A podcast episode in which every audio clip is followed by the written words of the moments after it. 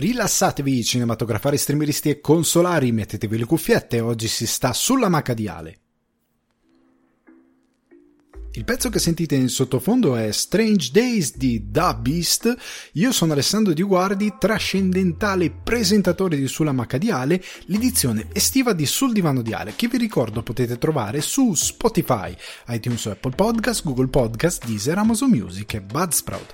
Se volete supportare Sulla Macadiale e le mire di espansione per un giardino zen migliore, potete farlo offrendomi un cappuccino su www.buymeacoffee.com slash sul divano diale. In questa puntata di Sulla Maca di Ale cerchiamo l'estate nei vostri ricordi di infanzia con la prima parte di Masters of the Universe Revelation, il ritorno di Man firmato Kevin Smith che ha triggerato l'impero malvagio del fandom dei ricordi. Chi vince in questa sfida tra il bene e il male? Comunque vada, c'è da dire che Eternia non è certamente nota meta estiva. Serve quindi una scarica con Jolt, il film action con Kate Beckinsale, che proprio non riesce a darsi una calmata, ma ci proverà comunque con un pratico gilet elettrizzante. Probabilmente alcuni di voi staranno cullandosi sdraiati su un materassino ad aria a forma di ciambella pralinata e sotto questo sole serve qualcosa di fresco. Grazie al cinema d'estate vi porto in Giappone con Words Bubble Up Like Soda Pop, adolescenziale storia d'amore dal mood low-fi. Rimanendo in terra nipponica vi porto un zucchero di produzione firmata Studio Ponok e vi consiglio di andare su Netflix a guardare Eroi Modesti, collezione di tre cortometraggi can- conditi da coraggio e fantasia. Infine, il film che ci ricorda come puoi portare via un regista dalla troma, ma non puoi portare via la troma dal regista, The Suicide Squad. E nel mezzo un po' di chiacchiere sparse riguardo la settimana di cinema e televisione. Ragazzi, bentornati sulla Mac di Ale, la versione estiva di Sul divano di Ale. Come potete vedere ho portato altri cambiamenti a questa introduzione. Ho messo anche un'introduzione più arzigogolata, usiamo questo termine desueto. E ho, ho, fatto questa scelta perché, siccome la puntata in teoria dovrebbe essere più leggera e durare di meno, ho fatto due minuti di introduzione, ragazzi. Una logica inattaccabile. Però, ragazzi, ci sono tante belle cose che succedono in questa estate sulla macadiale, come ad esempio nuova, il nuovo tappeto musicale che questa volta è offerto da Da Beast con questa Strange Days che ci porta con un ritmo frizzantino a, discur- a discutere di questa settimana di cinema perché come sapete sto piallando tutto. Box office, non ne parliamo neanche a morire. News, Niente, niente, le buttiamo via dalla finestra. Potrei argomentare su Scarlett Johansson che ha denunciato la Disney perché per l'uscita ehm, contemporanea tra Disney Plus e cinema di Black Widow, ma non lo farò. Non lo farò. Vi dirò che un po' è anche l'ora. Un po' è anche l'ora e che intravedo alcune crepe che un po' avevo previsto, ma che non pensavo potessero arrivare eh, in questa maniera e addirittura già adesso. Però c'è tanta bella roba questa settimana. Ci sono dei film bruttini, dei film bellini, delle belle esperienze, un film magnifico e um, soprattutto il ringraziamento che bisogna dare a voi che mi supportate tramite Buy Me a Coffee, qualora foste nuovi, qualora foste appena arrivati sulla maca di Ale o sul divano di Ale, che è il nome diciamo convenzionale del podcast, vi ricordo che su buymeacoffee.com slash sul divano di Ale potete supportare il podcast e il mio lavoro offrendomi appunto un, cappucci- un cappuccino eh, non è un servizio Patreon ad abbonamento, quindi è una tanto. Venite, offrite, salutate, ringraziate e io ve ne sarò grato e vi ringrazio qui nel podcast quando lo fate, come nelle scorse settimane è avvenuto molto spesso. Parlando di caffè, di tensione, di, di, di cose che improvvisamente salgono con adrenalina, bisogna parlare di Bob Odenkirk eh, o Odenkirk, dipende come lo volete pronunciare, il eh, attore protagonista di Better Call Saul, Breaking Bad, attore comico, visto che lui è, part- è partito come stand-up eh, comedian, come attore della scena comica americana, che è finito in ospedale e dopo essersi sentito male sul set appunto di Better Call Saul perché stanno, stavano girando l'ultima stagione, però per fortuna è andato tutto bene è stato un episodio legato a quanto pare al suo cuore, qualcosa di cardiaco, non si sanno i dettagli, anche giusto che per ora tenuti, vengo tenuto un certo riservo attorno alla famiglia e quant'altro. però pare che starà bene il buon Bob e noi eravamo qua tutti a sperare che arrivasse la notizia positiva quanto prima possibile e speriamo che torni a lavorare.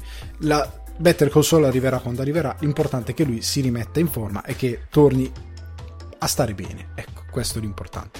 Però partiamo con le recensioni, perché come ho detto qua una versione spicciola, va, si parla, certo, si parla come si deve, perché non è che si butta tutto in cacciara come le bestie, però, però bisogna, um, bisogna, andare, bisogna andare con un po' di ritmo, anche se alcuni di voi hanno detto cavolo con tutte queste versioni estive e con gente che ci lascia, tipo Shai, Shai mi interrompe Breaking Italy, giustamente il cristiano ha bisogno delle ferie, però sapete, tanti interrompono per, ehm, per l'estate, io mi sono sentito, mi sento un po' orfano e un po' anche voi vedo, perché cavolo non ho niente da ascoltare, non c'ho niente che mi intrattenga.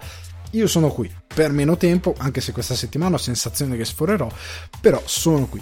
Partiamo con Master of the Universe Revelation che io ho sottotitolato come the Evil Empire of Fandom Memories, che è la serie Netflix curata da Kevin Smith che continua le avventure di Man, anche se non richiede che voi guardiate le vecchie eh, serie, e che è arrivato con i primi 5 episodi, sono 10 in totale, sono arrivati i primi 5, poi successivamente credo eh, a settembre, adesso non so bene, non vorrei dire una una vaccatona, però dovrebbe arrivare comunque più in là. Eh, sempre quest'anno, ovviamente, non, non sforerà nel 2022 gli altri 5 episodi. E io lo aspetto con trepidazione.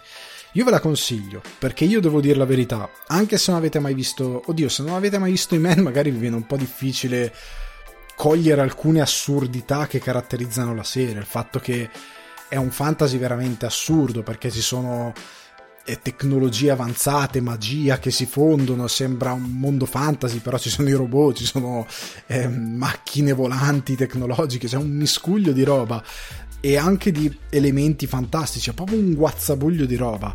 E, e, questo fa parte appunto di una critica che io voglio fare al pubblico, perché sfortunatamente ho visto che tanti hanno accolto con, con in modo negativo l'arrivo di Masters of the Universe Revelation dicendo che cambia delle cose, che non è fedele al vero Iman e io non capisco questi, queste critiche, anzi le capisco ma le trovo ridicole.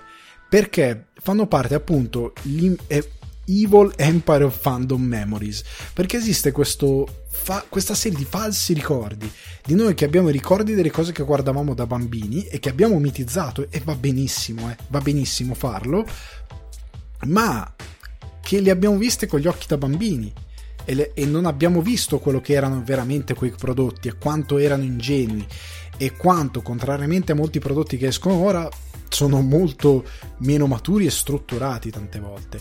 Cioè, parliamoci chiaramente, io non so chi di voi magari segue Yotobi, scusate se divergo un attimo su, sul lato internet, però anni fa lui aveva iniziato questa serie che non ha più portato avanti mortacci sua, che riguardava, si chiamava Pausa, dove lui nella pausa, come facevamo noi da bambini con le speedy pizza e il succo di frutta, ci guardavamo i cartoni animati del pomeriggio, magari dopo scuola, magari in questo tipo di, eh, di, di pause appunto della giornata, prima di fare i compiti o, o durante i compiti, a metà dei compiti o dopo i compiti, quello, quello che era comunque e ci guardavamo i cartoni animati e lui fa la stessa cosa, si riguarda il primo episodio dei cartoni animati e calcando anche un po' i toni, giustamente perché deve fare intrattenimento e comicità, prende un po' in giro quelli che sono e che erano questi cartoni, che sono completamente insensati. E i men è ancora peggio.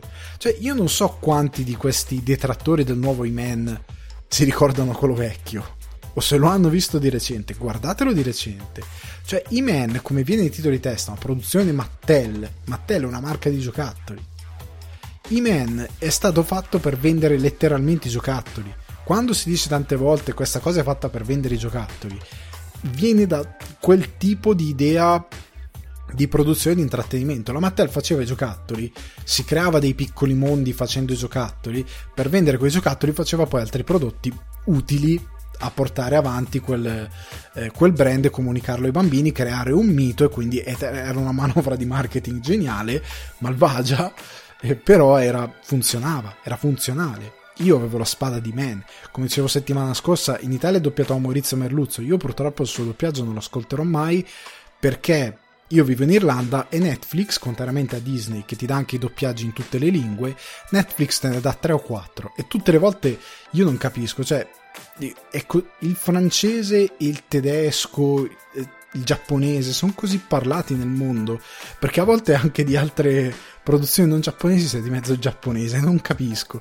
Comunque sta di fatto che l'italiano non c'è su Netflix non lo puoi selezionare se sei fuori dall'Italia ti attacchi.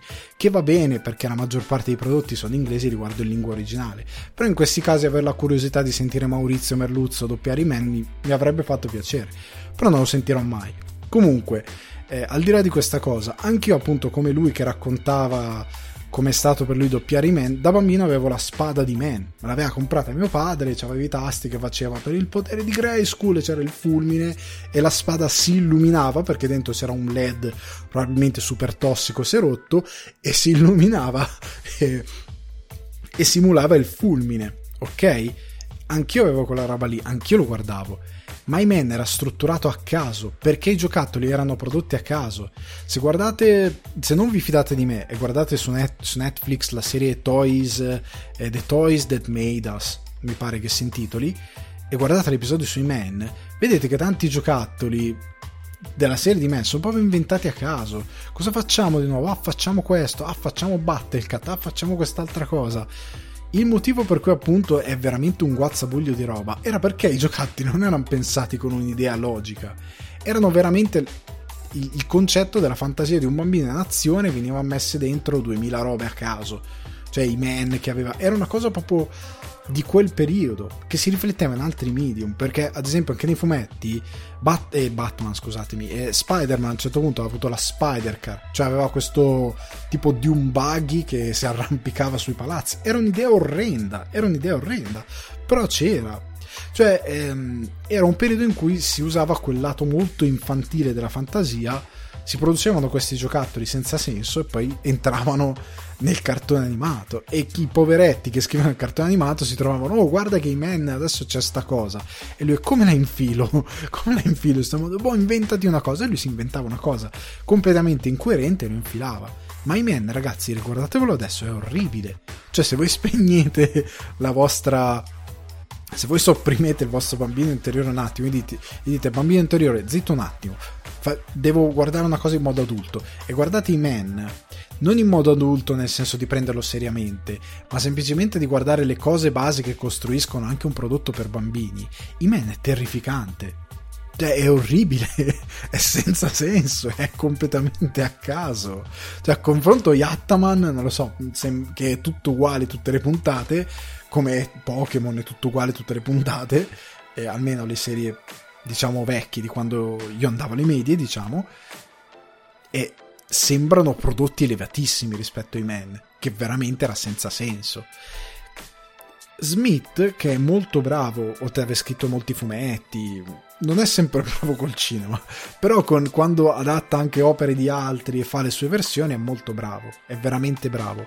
E con i Men secondo me fa un lavoro dignitoso, perché comunque da, prima di tutto crea una storia, crea una bella storia epica sul mito di, per valorizzare il mito di Men e dell'eroe ok?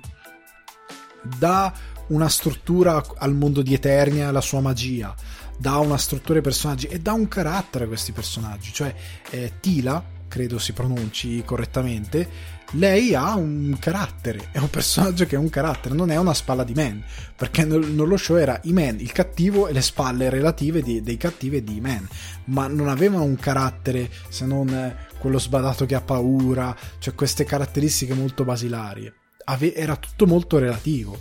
Anche Orco riesce ad avere un... almeno io sto dicendo i nomi in inglese, non so se poi in italiano magari li hanno cambiati, adesso non ho più memoria di niente, perché sono passati veramente altro che vent'anni. Però sta di fatto che eh, ha dato secondo me dignità allo show e per questi cinque episodi io li ho guardati molto volentieri, sono belli, sono scorrevoli, sono simpatici è ovvio, devi sempre spegnere una parte del cervello perché il mondo di me non ha completamente senso, cioè è una fan- non, non, è che non ha senso, però è una fantasia veramente è chiaro che le cose sono fatte molto a caso. Cioè se tu andassi a guardare il mondo di Man lo distruggeresti in 6 secondi perché non ha molto non, non si regge in piedi. Però questa serie è divertente Cioè, fatta bene, una dignità nella scrittura, nella narrativa, e quindi io non vedo perché attaccarla così tanto. Secondo me è un buon prodotto, io non vedo l'ora che escano le altre 5 puntate. Io l'ho guardata con molto piacere. Certo, ragazzi, c'è anche questa cosa qui. Io me la sono guardata a colazione. Cioè, i men non è che te lo puoi guardare, non lo so, la sera a cena ti devi guardare. Ah, guardiamoci una serie. Sei lì con la tua compagna, la tua ragazza o il tuo compagno, quello che è. Ti vuoi guardare una, una serie e ti dici, ah, cosa ci vediamo? The Flight Attendant o ci vediamo Masters of the Universe Revelation? guardati The Flight Attendant. Master of the Universe, guardatelo nel tempo libero, molto eh, defaticante, come dico sempre, molto defaticante, guardatelo così per giocare. Cioè, non prenderlo davvero sul serio. Cioè, è anche inferiore a un Rick e Morty. Cioè, se guardi Rick e Morty è su un livello che i men, nonostante abbiano due target diversi, non ci arriverà mai. Ma già anche Demon Slayer, che comunque è sempre per ragazzi rispetto ai men è un capolavoro immortale rispetto ai men. Quindi cercate di capire quello che vi sto dicendo. È una bella serie di intrattenimento e Kevin Smith secondo me ha fatto un ottimo lavoro. E do anche addosso a tutti quelli che hanno detto eh ma Tila è molto presente il personaggio eh, in verità è scritto bene anche il personaggio di Tila il motivo per cui ha una presenza molto importante ha molto senso cercate di capire come Smith sta lavorando sul mito di Man per riportare alcune cose, per dare valore ai comprimari, per dare valore anche ai nemici stessi. È una, è una versione di Man più matura, più consapevole del presente e fatta bene, cioè secondo me. Quindi He-Man promosso per ora questa prima parte. Vediamo la seconda parte dove va a parare, perché voglio vedere più che altro la seconda parte dove va a parare, perché a un certo punto il quinto episodio finisce in un modo che io ho detto, però Smith, scusami, è un po' troppo, cioè a questo punto doveva succedere, però capisco che ci saranno sicuramente delle implicazioni che nella seconda parte, nella totalità della storia, daranno un, una forma a questa scelta. Quindi guardatelo, altro giro, altro regalo, passiamo parlando di recensioni a Jolt. Perché su Amazon Prime Video l'altra sera io ero lì che mi sollazzavo sul divano e decidendo di non vedere i men perché me lo tenevo per colazione, ho visto che su Amazon Prime Video c'era Jolt. Kate Beckinsale in copertina, colori super, eh, ehm, super fluo, colori super neon, che ormai questa cosa dei colori neon fluo la fanno un po' tutti, ne parlavo qualche giorno fa, ehm, non mi ricordo in che frangente, ma comunque ormai è una cosa che è stata cannibalizzata da chiunque, eh, anche dagli streamer che fanno cose male, e, ehm, e ormai questa cosa di colori così si usa in modo smodato e senza senso. Comunque ho detto, vai, vediamolo, magari interessante. Allora, film diretto da Tania Wexler, sceneggiatura di Scott Washa, Cast Kate Beckinsale, Jay Courtney, Stanley Tucci, Bobby Cannavale e Laverne Cox. Hashtag salvi, qualcuno salvi Bobby Cannavale, per favore. E ora ci arriviamo perché? Perché la trama è molto crank-like, molto stile crank. Cioè la storia di questa ragazza che fin da quando è bambina ha problemi a contenere la rabbia. La sua rabbia esplode al punto tale da diventare incontenibile, da diventare estremamente violenta e a quanto pare le dà una, un'adrenalina tale da renderla incredibilmente anche più forte. Cioè il motivo per il quale fanno fatica a contenerlo è che la scossa adrenalinica che riceve da questi attacchi di rabbia è talmente elevata che lei diventa non sovrumana, cioè non è che ha superpoteri e lancia via le persone, però come anche succede nella vita reale, quando uno ha una scarica d'adrenalina molto forte che perde un po' i freni inibitori dell'essere umano normale diventa quasi quasi perché poi non è effettivamente vero sovrumano. Lei è un po' così. E io ho detto ok siamo in zona crank di lui che non si può mai fermare quindi sarà una cosa di questo tipo dove lei perde la testa e sfonda qualsiasi cosa si trovi sul suo cammino per qualche ragione XYZ perché poi il punto è che lei per contenere la sua rabbia ha trovato tramite questo diciamo dottore che è Stanley Tucci, come unica terapia la possibilità di calmarsi tramite queste scariche elettriche che gli dà questo eh, gilet, questo giacchetto con dei, eh, degli elettrodi, degli iodi, adesso non mi ricordo qual è la definizione più corretta, che sono attaccati alla sua pelle e lei si può dare le scariche quando sente la rabbia salire. Ora, Cosa succede in uh, questo film? Succede che sostanzialmente lei trova un tizio, trova un tizio appunto con il quale eh, riesce a stringere un rapporto, un tizio del quale si innamora, che viene trovato morto in un cassonetto e quindi lei va a cercare chi è stato, chi è responsabile e tu a quel punto pensi che lei appunto dia sfogo alla sua rabbia più assoluta e diventi una specie più che Crank di John Wick, cioè deve cercare vendetta o io vi troverò, mischiato a Crank, di lei che non si ferma mai perché ha una forza della natura e schianta tutti.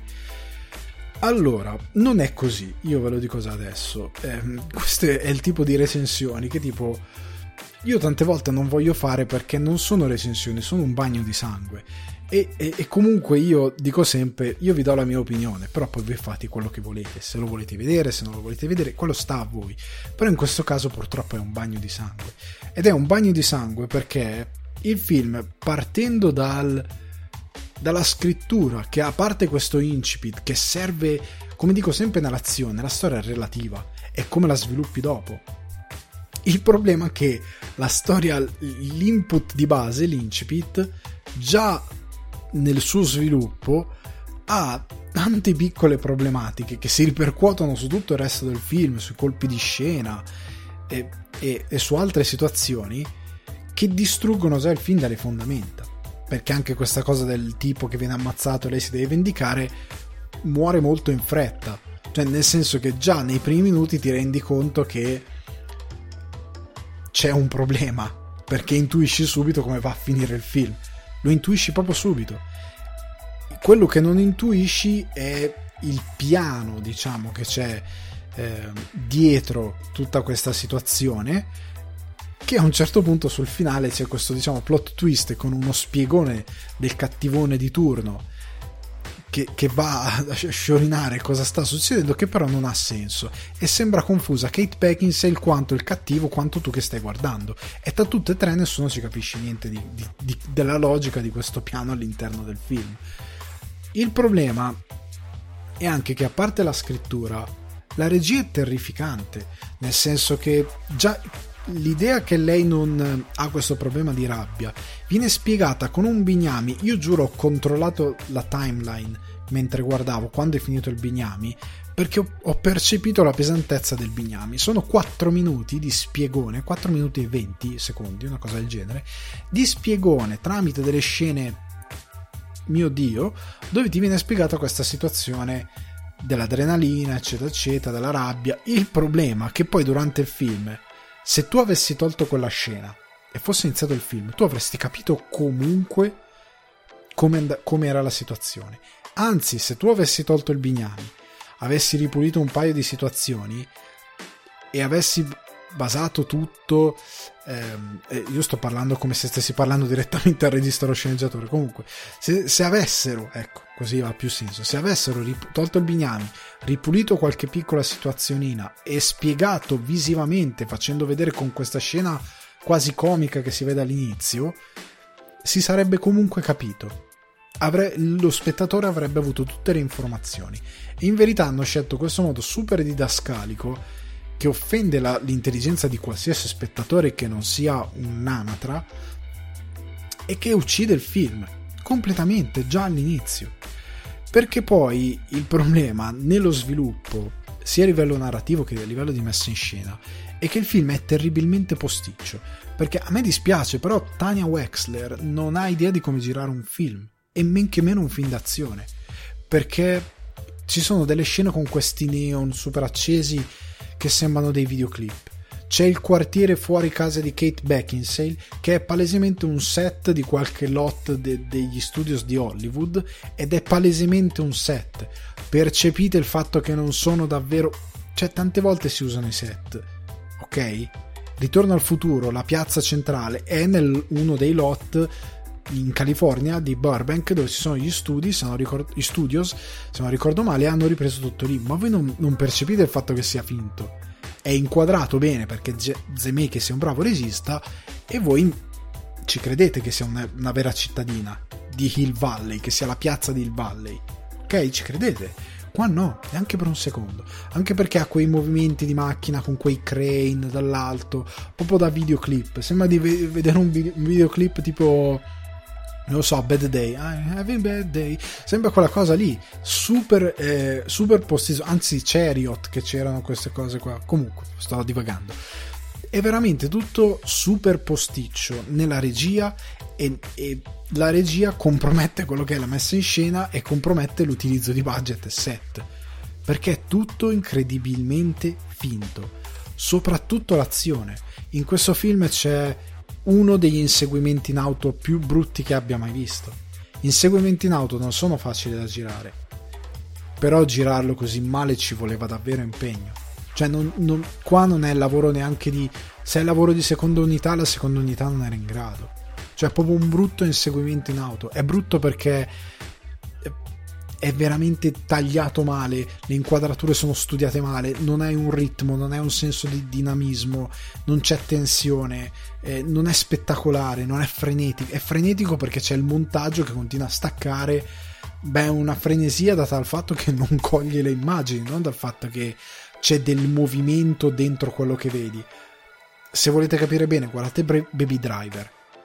Non è il montaggio cioè è anche il montaggio ad aiutare il senso di dinamismo, ma è prima di tutto come è inquadrata la scena, le idee di regia, le soluzioni utili a farvi vedere il lavoro degli stand driver che si sono messi dietro il volante e che hanno concepito lavorando con gli stunt coordinator e con il regista certi tipi di azioni per fare un bel film, per fare un bel inseguimento, per rendere epico questo ehm, questo, questo guidatore incredibilmente abile. In questo film è terrificante questa cosa. È veramente orribile l'inseguimento in auto, non esiste. Ed è, rende ancora tutto più posticcio. Le scene d'azione sono poche, non sono neanche così tante, e sono mal girate e mal coreografate. E l'apice viene raggiunto verso la fine, quando c'è questa, questa protagonista super arrabbiata, oltre al fatto che c'è qualche gag di lei che immagina di sfondare qualcuno, anche ammazzandoli. Però queste gag poi nella realtà non ci... cioè le gag sono più violente di quello che effettivamente lei fa alle persone. E quindi non funziona, cade tutto. Perché lei parte da super pericolosa a diventare buona come il pane e super comica e alleggerisce tutto. Lei diventa quasi una macchietta. Non, io non pensavo che il film si prendesse incredibilmente sul serio, ma pensavo di vedere della bella violenza quando poi c'era della violenza e poi ne parliamo. In questo film non succede, non succede niente di tutto questo. E dicevo raggiunge l'apice alla fine quando c'è un combattimento più veramente questa è la scena di combattimento più brutta che abbia, vista, che abbia visto da parecchio tempo, non so quantificare quanto, tanto, eh, non so quantificare quanto, ma veramente credo anni. Erano anni che non vedevo una scena proprio così brutta, nel senso che fate conto che c'è Kate Beckinsale che inizia a combattere contro questo gruppo di stuntman, la camera stacca, va alle sue spalle, non è più palesemente Kate Beckinsale, è sicuramente un'artista marziale donna o una stunt woman che fa le coreografie con una parrucca bionda. Ed è palese questa cosa, è proprio palese perché cambia il fisico, cambia il fatto che non la vedi mai in faccia neanche di profilo perché in, ge- in genere quando ci sono delle buone coreografie e soprattutto ci sono dei bravi stuntman loro sono abituati a lottare che, in modo tale che non siano mai davvero a favore di camera col volto.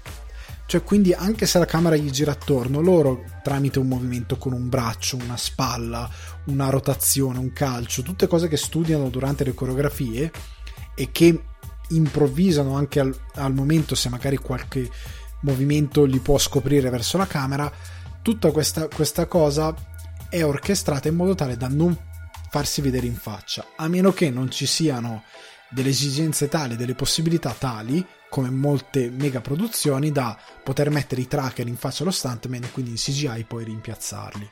Ok? A meno che non sia quel tipo di film. Ok?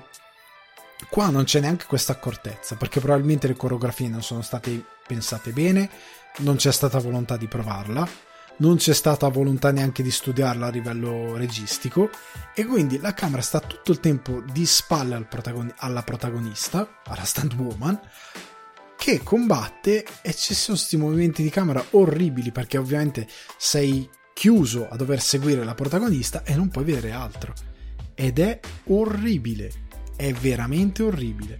Se volete, cioè fate conto che per gli stuntman l'idea di non essere inquadrati in faccia è quasi un riflesso condizionato, tant'è che Zoe Bell, la stunt di ehm, Uma Thurman nei vari Kill Bill e in altri film, quando fece a prova di morte avevano il problema con Tarantino che lei per osmosi tendeva a quando lei sta sul cofano della macchina eh, mentre loro corrono e c'è il, l'infame che li insegue e le vuole speronare lei quando è attaccata alla macchina che è lei perché quello è il suo mestiere per osmosi lei cercava sempre di nascondersi il volto e Tarantino diceva no cavolo cioè la scena è già pericolosa da fare non facciamola troppe volte mi serve che tu dimostri in volto perché voglio che vedano che sei tu, perché in questo caso sei tu la protagonista. È una cosa veramente, è un automatismo comune. Evidentemente questa Tania Wexler era talmente, tal, talmente mente, stasera sono andato, talmente non a suo agio con, eh, con quella che è la, la, regia action che non è riuscita a, a fare altrimenti. E quindi l'hanno girata così. Ed è inguardabile tra la scrittura e colpi di scena che capisci dopo i primi dieci minuti di film, messe in scena e regia che rendono tutto posticcio, eh, scene d'azione mal girate, mal coreografate e mal concepite, Jolte secondo me se non vince almeno un paio di razzi award è un cioè vuol dire che qualcuno di Amazon è riuscito a corrompere anche la giuria dei razzi perché veramente uno dei film action più brutti che abbia mai visto. Non ha neanche la, il divertimento di farti vedere qualcosa di assurdo. Perché Crank non è un capolavoro, quello con Jason Statham. Io non so se l'avete mai visto, ma è questo film appunto di questo tipo che per via, questo sicario che per via che viene avvelenato e quindi il virus lo uccide se eh, la sua adrenalina si abbassa e quindi lui per tutto il film, per cercare una cura, continua a fare delle cose estreme per tenere alto il livello di adrenalina. È un film completamente folle, da non prendere sul serio, ma quantomeno c'ha un po' di gusto. Jason Statham è capace a fare le sue scene. Qua neanche questo. Non c'ha la follia, non c'ha il gusto della violenza, non c'ha il gusto delle belle coreografie, non c'ha niente. È un disastro, è bocciato sotto ogni punto di vista in, inguardabile. Poi sta a voi, ripeto sempre, fare, fate quello che volete. Però venendo a qualcosa di più lieto, parliamo di Words Bubble Up Like Soda Pop, che è il film che apre il cinema d'estate di questa settimana. Perché? Allora, questa produzione Netflix per la re-regia, per la re-regia stasera veramente fuori testa, di eh, Kyohei Ishiguro e sceneggiatore di Dai Sato, eh, racconta la storia di ehm, questi due ragazzi, Smile e Cherry. Smile, lei è una ragazza, è un influencer di diciamo TikTok o Instagram che fa dirette eccetera eccetera in questo centro commerciale dove va sempre e lui è Cherry, questo ragazzo sono tutti e due, due adolescenti che ha problemi a comunicare col mondo perché è molto timido, è molto chiuso in se stesso, l'unica forma di eh, comunicazione che ha quando osserva il mondo e vuole dire qualcosa sono gli haiku. Lui compone continuazione haiku. Ora, la storia parte quando questi due ragazzi, per un motivo del tutto accidentale, si incontrano, si scambiano i cellulari, nel restituirli diventano amici e iniziano a frequentarsi e a entrare in, eh, in contatto con questo eh, gruppo di anziani eh, che vengono curati da mm, Cherry, che lavora in questa associazione eh, sostituendo la madre, tra l'altro, e in questo gruppo di anziani c'è questo signore che ha un vecchio negozio di dischi e che è, è fissato che deve recuperare questo vecchio disco per sentirlo un'ultima volta, perché lui vuole sentire ancora questo vecchio disco che non riesce a trovare. E da qui parte la storia. Allora, il film io ve lo consiglio, sta su Netflix, vi ricordo, per due motivi. Eh, prima di tutto perché è veramente estivo. Cioè, lo studio di animazione che ha fatto questo, questo film, oltre ad aver scelto il titolo più bello dell'anno, cioè per me Words Bubble Up Like Soda Pop è il titolo di un film più bello dell'anno. In italiano per me è intraducibile, cioè a meno che qualcuno non impazzisce lo, e lo traduce come eh, l'adolescenza come una cedrata tassoni, distruggendo totalmente il film, però il titolo a modo suo è un haiku anche lui rende benissimo l'idea del film, che è super saturato. Il verde dell'erba è quasi fluorescente, arancione, giallo, il blu del cielo è un po' un blu acceso, l'azzurro è proprio un azzurro acceso, i lampioni fanno queste luci che sono proprio delle stelle, delle stelle proprio disegnate. Eh, è veramente tutto sopra le righe già nell'animazione perché ti vuole dare ti vuole veramente amplificare questa idea di questo eh, nell'introduzione dicevo è, un, è un'espressione della generazione lo-fi perché la lo-fi il, il, disco, il vecchio disco, il, il, sentimentalismo del sentire una vecchia canzone su un disco con il fruscio e il rumore e poi la pulizia e questo carattere super acceso dell'adolescenza perché l'adolescenza è questo periodo dove sei super attivo dove tutto è incredibilmente amplificato e qualsiasi cosa anche una piccola cosa ti sembra enorme e reagisci a tutto in questa maniera l'idea che sia tutto così acceso a livello di animazione per me torna perfettamente. E anche con l'idea di Words Bubble Up Like Soda Pop. Non lo so torna tutto secondo me a livello visivo.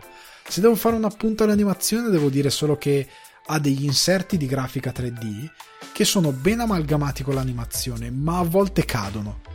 Cioè, i disegni sono belli, hanno anche una buona definizione, e poi a volte si perdono in queste inquadrature dove ci sono un paio di dettagli, come ad esempio loro sono in questo centro commerciale. Ci sono questi shot dove sullo sfondo c'è un negozio e c'è il nome del negozio e il font aggiunto in digitale sembra il font predefinito di Word tipo Times, Times New Roman o New ehm, oddio non mi ricordo come si chiama eh, l'altro font New Arial non mi ricordo il font che ti mette sempre di base questi editor di testo.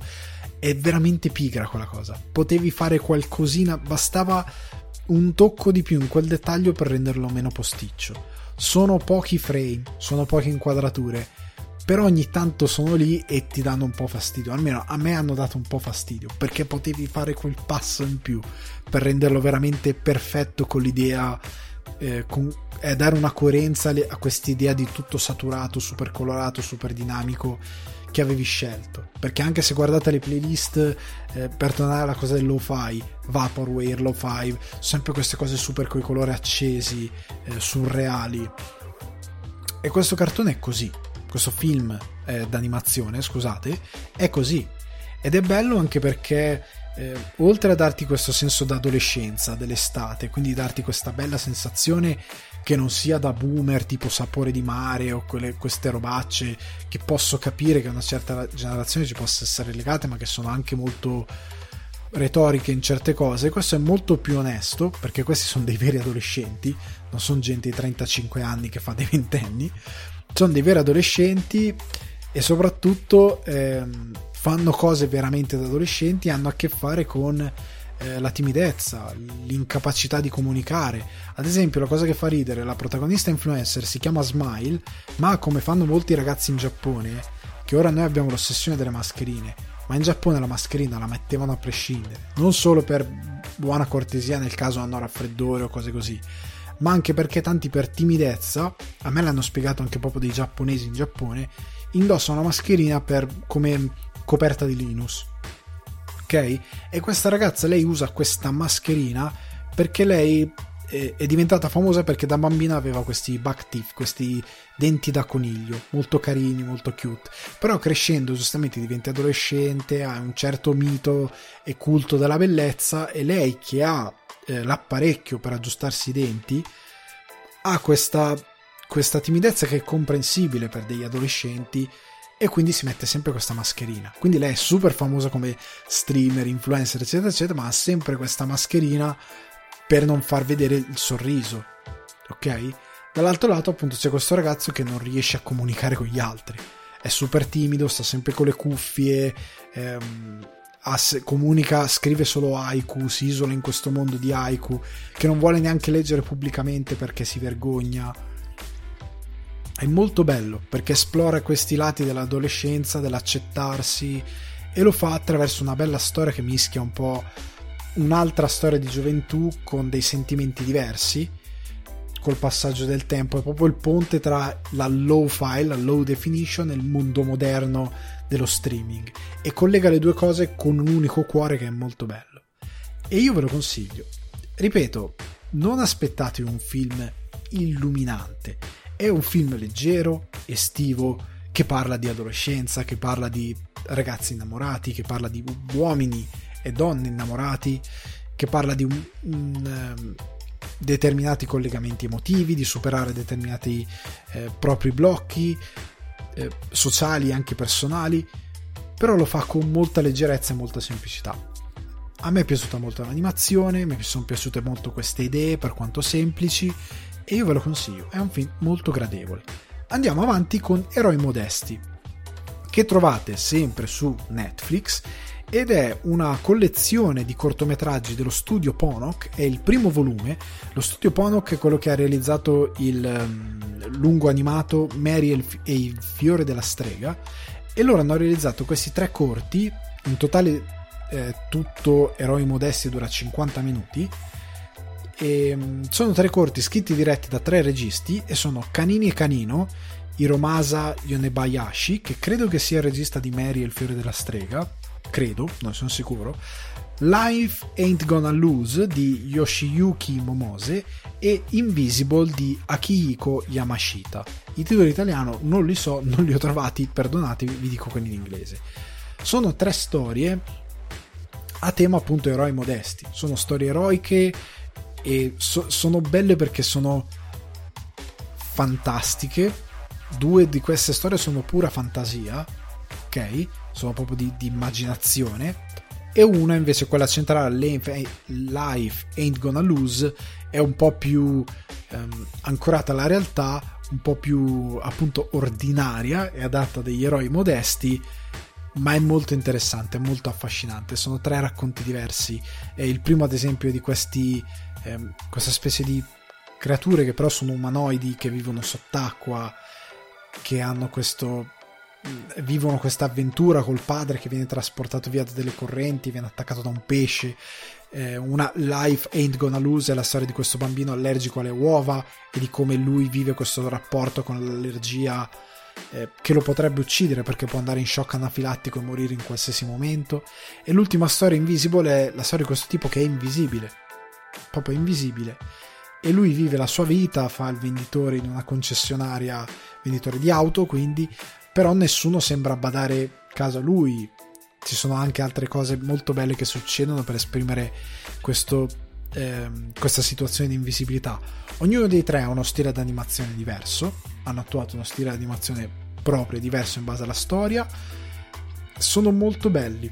Io ve li consiglio perché ognuno di loro veramente eroi modesti è perfetto perché non sono eroi che salvano il mondo, sono persone ordinarie, situazioni magari fuori dall'ordinario, che però fanno qualcosa che li rende a loro modo eroici eh, e che li rende eh, che ci dà una piccola lezione anche noi da imparare sull'invisibilità, sul rapporto con eh, la morte, la vita, con le nostre paure, eh, sull'idea del, della crescita, di ehm, combattere per la famiglia e per i legami. Eh, sono veramente, ognuno di, di loro è una piccola perla e sono totalmente diverse. La cosa che mi è piaciuta è che, eh, tranne il corto centrale del bambino con le uova, non hanno quasi dialogo. Cioè, anzi, quello centrale qualche dialoghino ce l'ha. Gli altri due quasi zero. Cioè, anzi, zero. Invisible credo abbia due o tre linee di dialogo. Ed è meraviglioso, è veramente stupendo eh, Canino in Canino pure, veramente bello.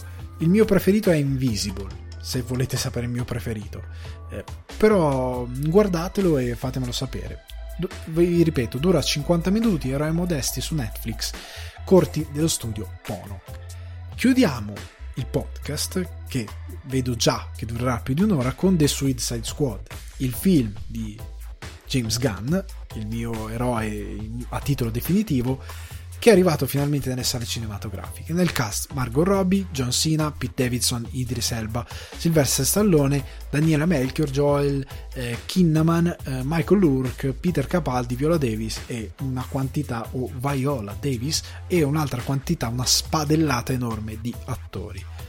Allora, Suicide Squad, The Suicide Squad anzi, cosa dire di questo film? Io ho scritto, la prima cosa che ho scritto ai ragazzi di Cinefax nella nostra chat è stato puoi portare via un regista dalla troma, ma non porterai mai via la troma dal regista.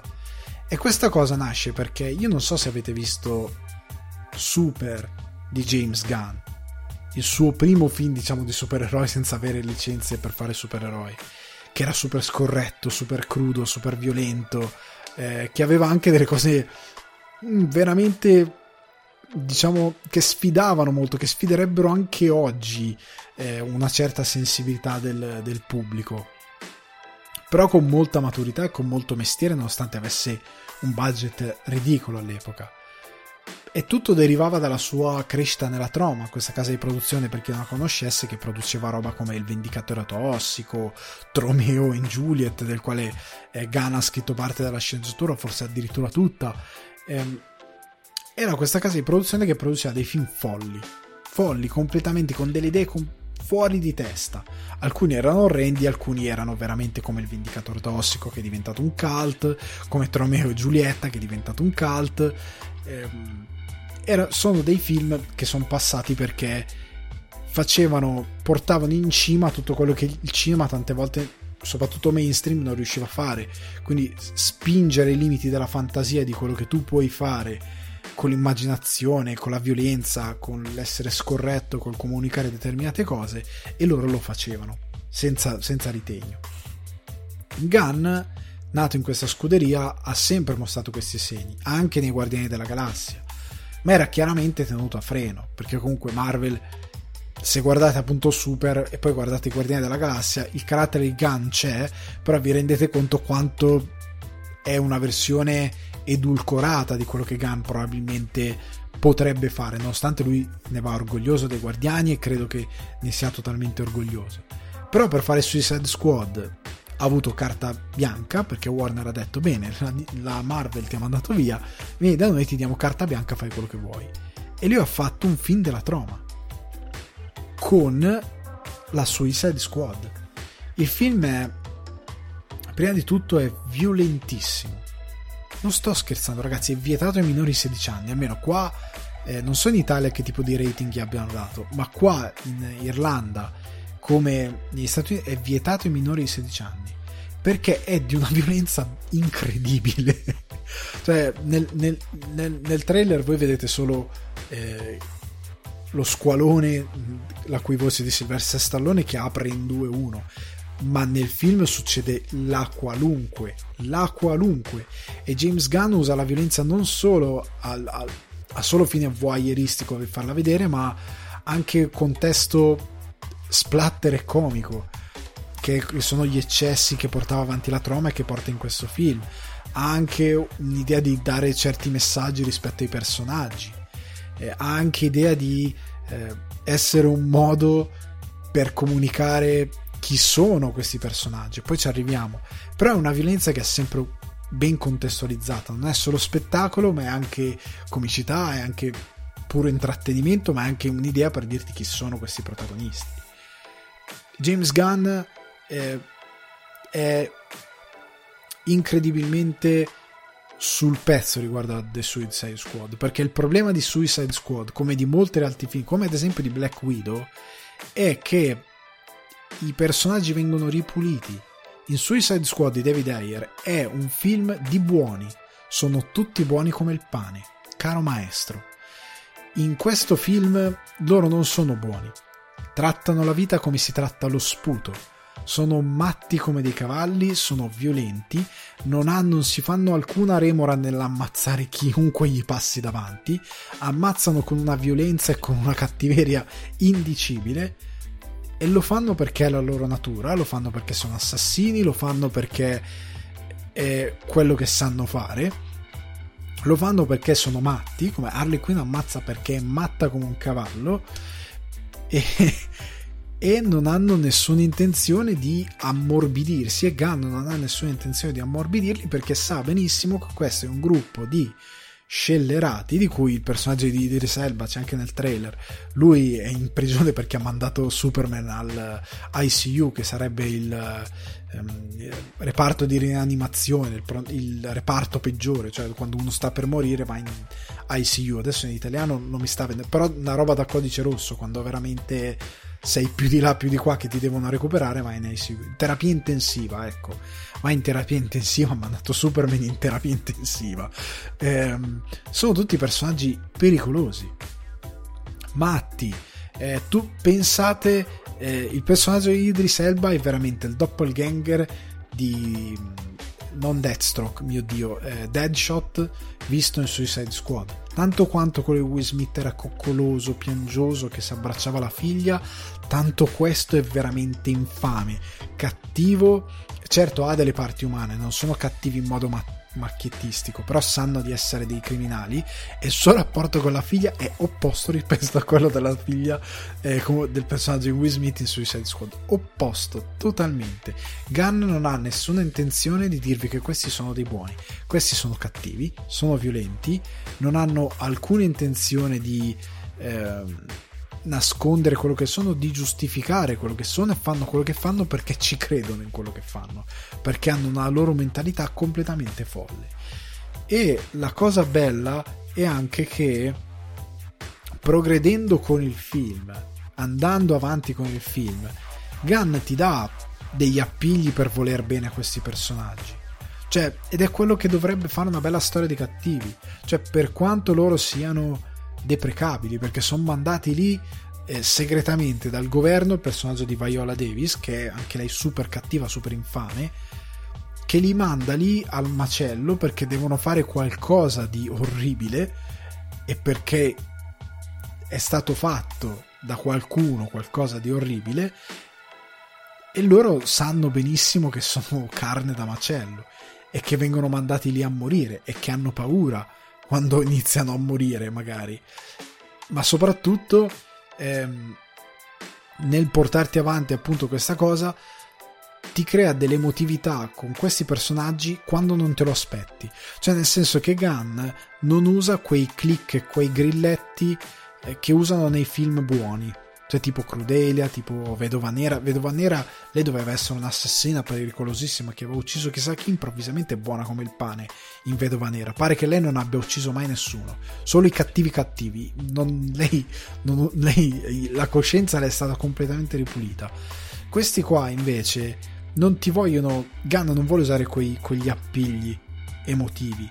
Lui semplicemente nel momento in cui ti aspetti qualcosa di di dolce, lui ti dà qualcosa di drammatico. E tu ti leghi un po' a quel qualcosa di drammatico, come ti leghi ad alcuni personaggi perché sono demenziali. Cioè ce ne sono alcuni che non gli vuoi bene perché eh, cavolo, ma questo personaggio che, che, che, che, cuore, che personalità. No, perché è un cretino. Cioè gli vuoi bene perché la sua backstory, per essere quello che è, è, è che ci sia espressa in modo complesso o che sia semplicemente lui è così, punto, perché è nato così, ehm, gli vuoi bene perché è veramente un deficiente. Lo ami per quello che è e lui riesce in questa cosa. E quando ti deve dare un, um, un, impatto emotivo per legarti a determinati personaggi, o lo fa con la forza epica del, del, di quel tipo di cattivo, o lo fa perché sono stupidi e dementi, o se ti deve dare un appiglio emotivo, lo fa costruendo qualcosa che è anche visivamente interessante. Cioè Gunn in questo film, come ha fatto in Super, come ha fatto in Fin della Troma, utilizza delle cose eh, utilizza dei sistemi che giocano col cinema per darti eh, indicazioni di tempo, indicazioni di spazio e, e per darti dei a volte come se fosse una divisione in capitoli, che poi non è una divisione in capitoli, è semplicemente un'indicazione di cosa succede in quel momento, che serve solo eh, a darti ancora più dimensione della follia del film. E non lo fa con delle scritte a schermo, lo fa utilizzando quello che c'è in scena, lo fa eh, piegando eh, visivamente il film all'idea che comunque è un film di una storia a fumetti. Come nel fumetto, l'autore del fumetto gioca magari con le tavole, anche visivamente per creare un flashback, per creare qualcosa, piuttosto che fare il solito balloon come si faceva negli anni eh, 60, 40, quello che è, per crearti il ricordo, Gunn e, e, questa cosa appunto nel fumetto è stata evoluta e si gioca con, le, con la gabbia del, delle pagine del fumetto. Gunn allo stesso modo in cinema gioca con la costruzione dell'immagine, con i movimenti di macchina con la messa in scena per crearti determinati ricordi emotivi dei personaggi. E la cosa bella è che a volte sembra darti qualcosa di dolce e tu dici cavolo che dolce questa cosa, qualche minuto dopo te la distrugge con qualcosa di truculento. Ed è meravigliosa, è veramente meravigliosa questa cosa. E a Gunn non gli si può che volere bene per come ha trattato eh, questo film, per come ha costruito tutto il film, conscio di cosa doveva raccontare.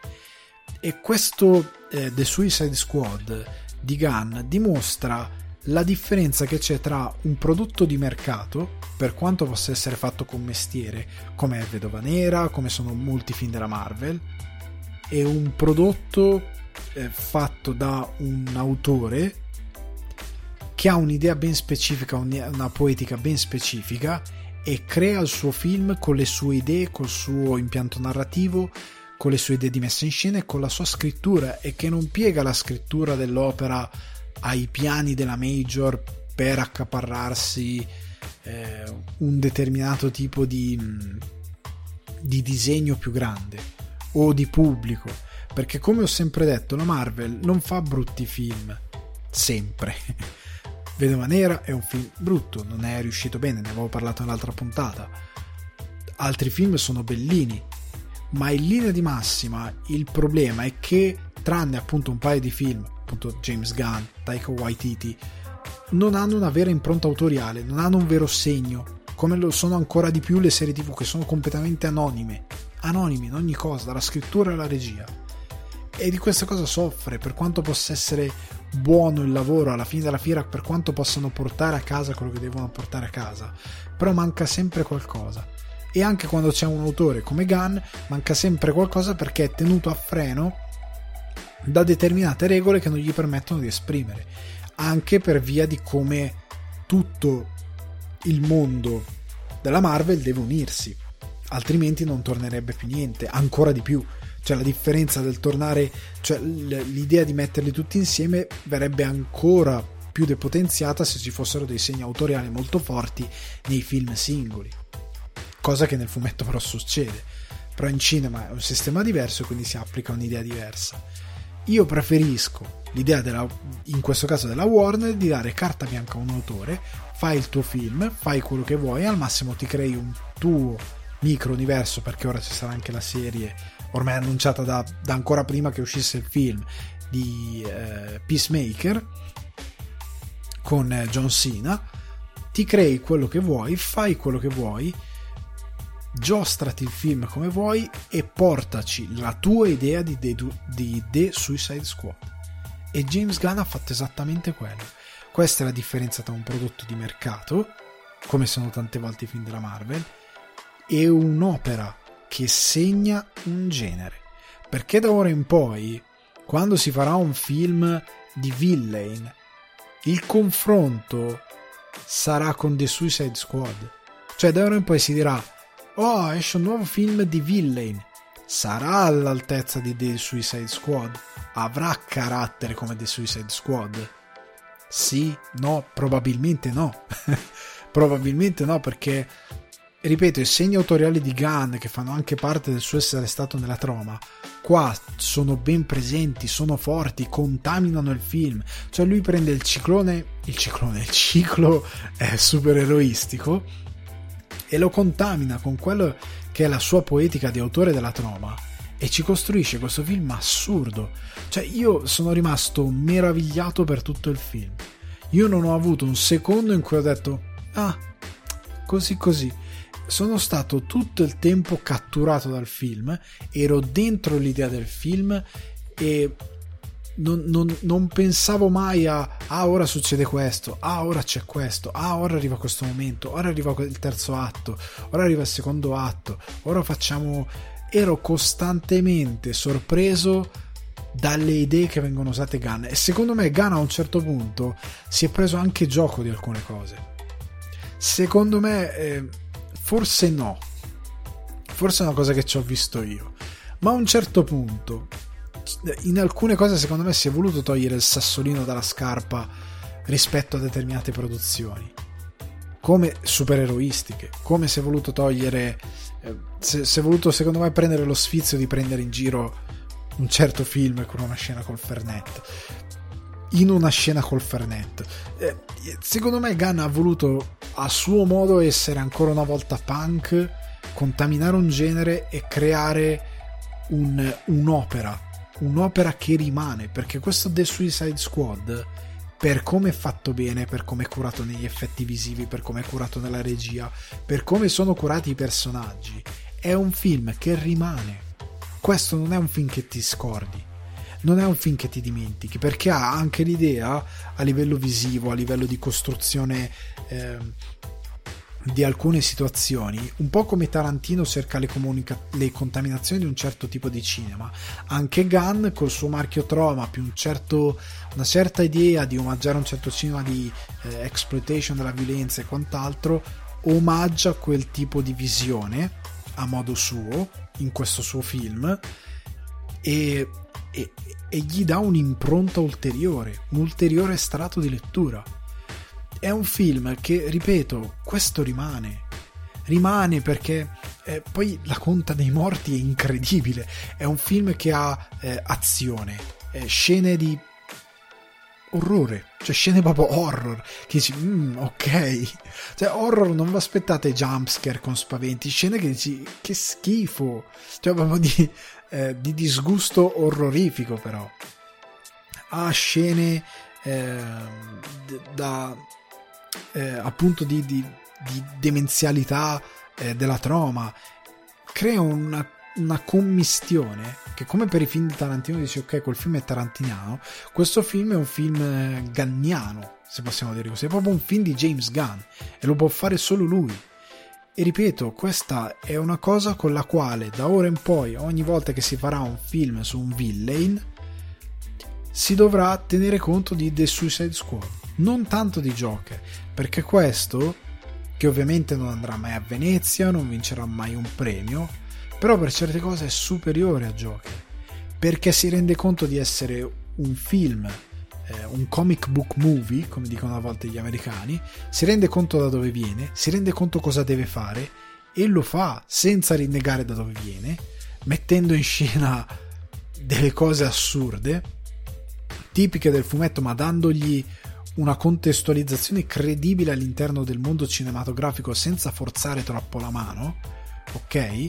Perché se, se tu gli togli l'idea che è tratto da un fumetto, tu lo digerisci come un film d'azione normale, folle ma normale. Non è un film che ammicca lo spettatore ogni 5 minuti con eh, easter egg, reference particolari, eh, non è un film che stucca per, per volerti per forza imboccare cose esterne al film. È un veramente una, quando si dice una boccata d'aria fresca perché ti fa capire uno non voglio ehm, compiacere nessuno né il pubblico che vuole per forza avere questi 2000 pigli da, da fandom e da universo condiviso in modo tale che si triggerano più che altro per quello che viene dopo piuttosto che per il film stesso o per quello che il film ha a livello di lore piuttosto che di effettivamente qualità e di trama. Non vuole compiacere il critico che vuole qualcosa che elevi il cinecomics perché è un genere che viene ritenuto inferiore.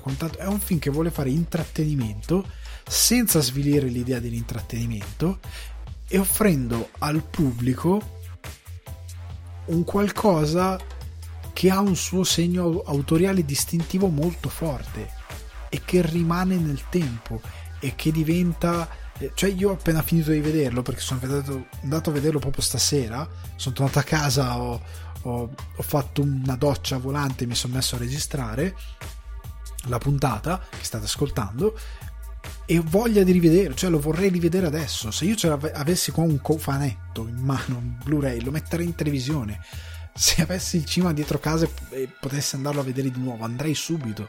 Perché veramente mi ha divertito a questo punto, che lo voglio rivedere subito, per quanto è bello, per quanto è divertente, per quanto eh, rompe eh, determinati schemi del cinema di, di supereroi. Non vuole compiacere nessuno, vuole compiacere quello che è un film tratto da un fumetto incredibilmente scorretto, violento, di intrattenimento, demenziale, con anche dei bei momenti drammatici, perché ripeto, ha un paio di bei momenti relativi a dei personaggi ben precisi che sono proprio belli, sono costruiti bene e ti commuovi anche nonostante fino a un secondo prima magari ci sia stata una scena di una violenza indicibile.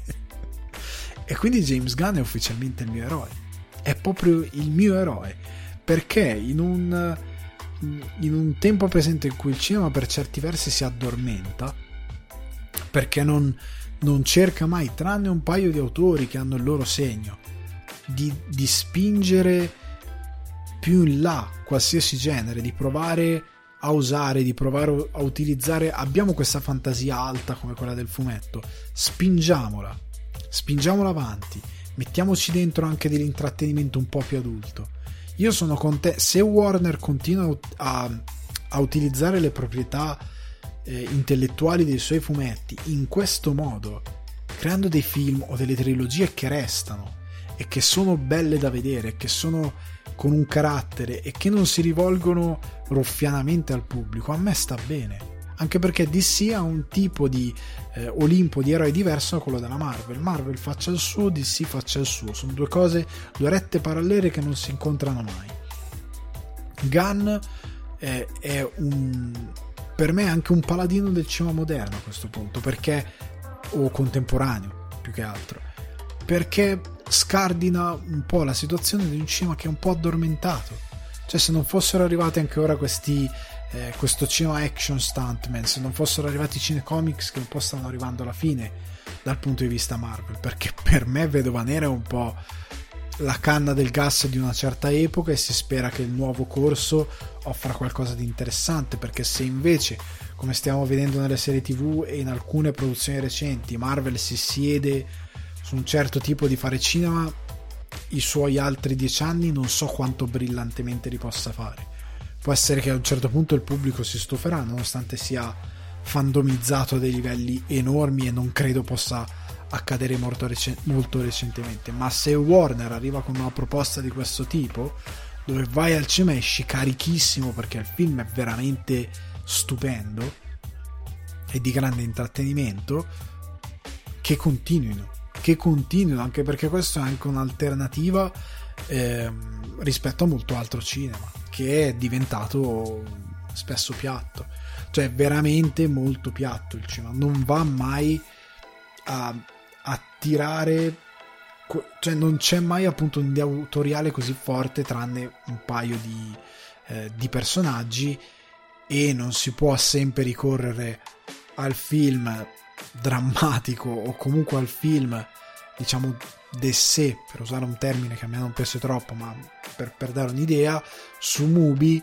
per cercare di vedere un bel film. Sarà, perché anche quel, film, quel tipo di cinema dopo un po' è tutte le serie ti puoi vedere un film di quel tipo lì ogni tanto almeno per come la penso io l'intrattenimento può essere non solo industria ma è anche una forma autoriale, una voce autoriale con dei tratti ben distintivi. Ed è Suicide Squad è questo. Ed è per me il cinecomics che, ripeto, ridefinisce il genere. Il genere cinecomics da ora in poi ha un nuovo eh, totem e un nuovo standard all'interno del, della sua storia. Cambia un po' le regole del gioco, ti dà davvero un, uh, un film libero che potrebbe non ripetersi mai, siamo chiari, perché non, non so quanti possano avere le condizioni favorevoli che ha avuto James Gunn per via del licenziamento da Disney e quant'altro. Non so quanto, quando si possa ripetere un evento del genere, ma è, è un, un, evento straordinario che però genera un, um, una pietra miliare di questo genere specifico del cinema di intrattenimento e che, ripeto, per me consegna qualcosa che da qua a dieci anni la gente parlerà ancora di The Suicide Squad e ne parlerà come un film magnifico. Questo è quello che Gunn voleva fare col cinema di supereroi, essendo lui un fan dei fumetti al, ai tempi di Super e che oggi ha la maturità e i mezzi per poterlo fare e lo ha fatto con questo film magnifico. Ragazzi, io chiudo qua con questa recensione entusiastica di The Suicide Squad, chiudo la puntata di Sulla Macca di Ale e in generale di Sul Divano di Ale. Ci vediamo, ci vediamo, ci sentiamo in questa puntata anche confusionaria per il mio cervello. Settimana prossima, spero che vi sia piaciuto. Vi ricordo che potete trovare il podcast su Spotify, iTunes Apple Podcast, Google Podcast, Deezer, Amazon Music e Buzzsprout. Vi ricordo che potete supportarlo su buymeacoffee.com slash sul divano di Ale offrendomi un cappuccino o più cappuccini. Vi auguro una buona giornata, una buona serata, un buon pomeriggio, una buona mattinata o qualsiasi altra cosa e ci vediamo ragazzi. Ma soprattutto ricordate di condividere il podcast e di farlo conoscere e di diffondere. Ciao!